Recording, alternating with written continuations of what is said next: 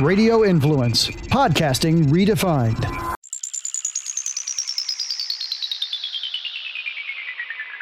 You are in the trenches with former Buccaneers offensive lineman Ian Beckles on Radio Influence.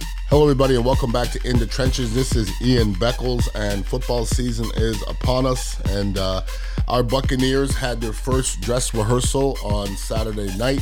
Uh, I was there at Raymond James Stadium. It was an okay crowd. From what I heard, it was sold out because you can't get a ticket right now. But you know, it wasn't the place wasn't packed to the rim. But listen, the Buccaneers don't give a rat's ass. All they care about is that the tickets are sold, and all the tickets are sold for the whole season. So once the regular season comes, if you want to get a ticket, you're gonna have to come out the ass. That's just the way it's gonna go. So good luck with all that. I'm blessed to have a good friend of mine that had some tickets, and I'm not really a guy that goes to a lot of games during the season, so I thought it'd be a good time to absorb a little Buccaneer football, and I checked it out, and it was fun. Everybody was out there, hadn't been out there in a while, having a good time. It was a good feel. Uh, I'm the first person that says, really, don't trip off of preseason football. Either way, good, bad, or indifferent. And every Monday after the first preseason game, which is today, people are overreacting all over the country. That's what they do. Oh my God, did you see Justin Fields? Oh my, oh my God, did you see Jordan? If you think you can evaluate a quarterback on one preseason game, and the first preseason game of that, good luck with that. Because I'm telling you, this is how it goes, okay? When to get prepared for a preseason game, if you're a defense, you do not game plan for that team. You don't watch film on that team. You just run your defense, uh, and that's it. So it's about as vanilla as it gets throughout the season. Now, in the third preseason game, used to be the fourth, when it was four back in the day. Then they may start looking at the other opponent's film, game planning, running specific defenses on nickel and goal line. But right now, it's as vanilla as it can be. So you don't want to trip off of anything you see off the first preseason game. You don't, okay? There's certain things you want to see from different players. Um, listen, our, our ones and uh, one stayed in for one series, all right? Uh, I'll be honest with you, it wasn't the prettiest thing I've seen in the world. First and foremost, we had a, a holding call on the kickoff, kickoff return. So we started deep. Uh, Antonio Brown dropped a, a, back shoulder ball by Brady in the first drive. Uh, we gave up a sack on a very easy end tackle stunt. Tristan Wirfs, of all people, good lord, Tristan Wirfs gave up a sack. What's this world coming to? And, you know, it just wasn't gorgeous for the ones. But like I said, it ain't that big of a damn deal. It really isn't. Training camp is here to get better. Listen, if we're worried about what Tom Brady's doing offensively, think of what other teams have to worry about. They got other teams that didn't even play their players. Daniel Jones didn't take a snap. What what would make you think that Daniel Jones doesn't need to continue to learn the game of football when Tom Brady is still taking snaps? I don't really understand that myself. But, you know, looking around the league, you know, a lot of different teams are, are making decisions for their squad, and that's fine. Justin Herbert didn't play, and I'm thinking to myself, okay, this is still football, people. Jordan Love got in there and got hurt after playing, what, a quarter? You, you think you're ready to take over for two different quarterbacks that both played 16 years and you can't last one quarter in a preseason game? good luck with that. Now, as far as the Buccaneers, actually they did they had a couple of cuts today, and the only uh, namely cut was uh, Cameron Kinley, uh, who is a Navy young man who uh, they made an exception for, and they found out he wasn't going to make it. So now you can go back and you lived your dream. It didn't work out, and now you can uh, support our country. So it's a beautiful thing. Let me brag about one of our title sponsors, and that's TBô Underwear. TBô Underwear is probably the most un- uh, comfortable underwear I've ever worn in my life. Listen, I'm 54 years old, and life is about comfort, and uh, I don't want to be rocking uncomfortable underwear. And these underwear were developed and tested by 400,000 men. So you know you're in good hands. And the TBô underwear is developed by a community of customers to improve the previous versions. And they also develop new versions through their online platform. So people like myself and yourself get together and they let people know like what exactly they want in an underwear. And they come down with the TBô underwear. And that's what I'm wearing right now. And they're unbelievably comfortable. I mean, like I said, I'm 54. These are by far the most comfortable underwear I've ever worn. If you want to be comfortable like myself, Right now, for a limited time, you get 20% off your next purchase at tbobodywear.com if you use the discount code TRENCHES. Once again, that's tbobodywear.com. 20% off in your next purchase if you use the discount code TRENCHES. I guarantee you'll be happy with this underwears and uh, you can rock from there. But watching the game, the, the one big thing to me was Joe Tryon, who I basically went to the game to watch him specifically. Because the rest of the players, I know, I know what JPP does. I know what Vita Vea does. I know what Cameron Worst does. I know, I know what Tristan Wirfs, I know what everybody does. I have no idea what, who Joe Tryon is. I don't know what he looks like. He's a good-looking athlete, that is for sure. Um, watching him play, and I've been hearing rave reviews about him in, in preseason, and he's this and he's that and he's the other. This is one thing I'm gonna let everybody know.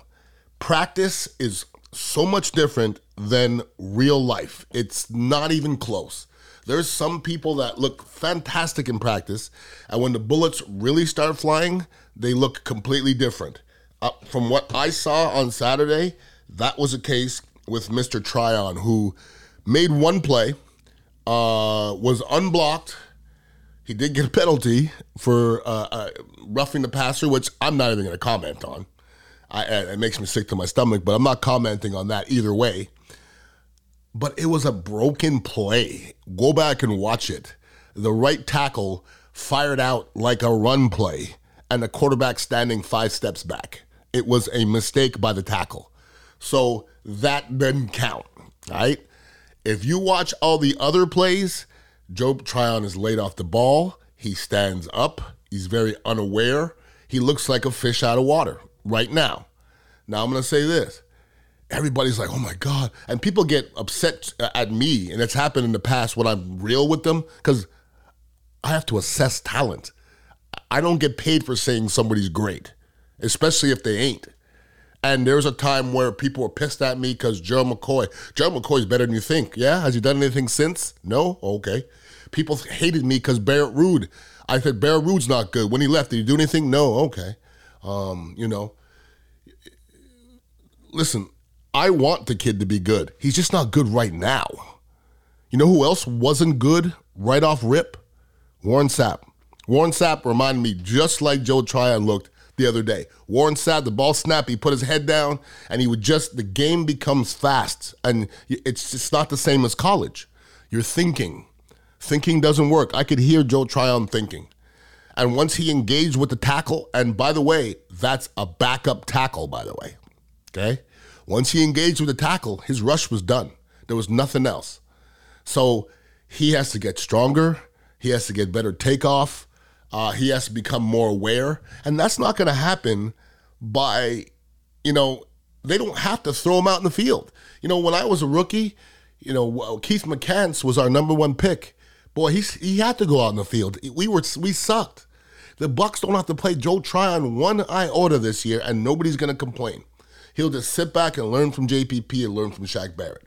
So Tryon's in a great situation. He's just not what everybody thinks he's going to be right now. And you know what? He may grow between now and the first regular season game. That's possible. But what I saw Saturday night is not what it needs to turn out into. That's for sure.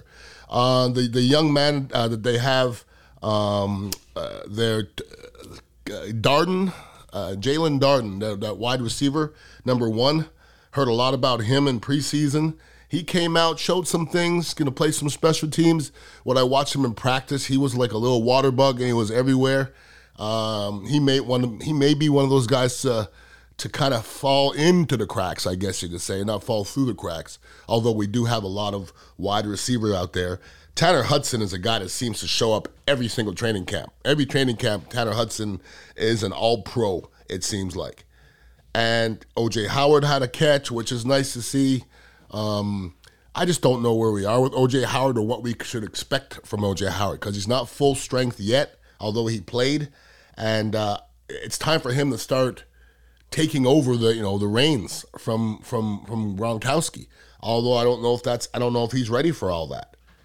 But basically, watching that game, I think it's a perfect game for Bruce Arians to prove his point to his team that nobody's going to lay down for you. Okay, stop reading your press clippings.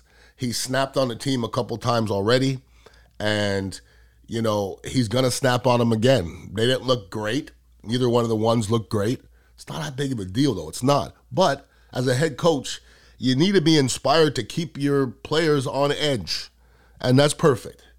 I guarantee he went into that meeting on Monday, if that's when they're meeting, and goes, guys, all right, we got a lot of work to do.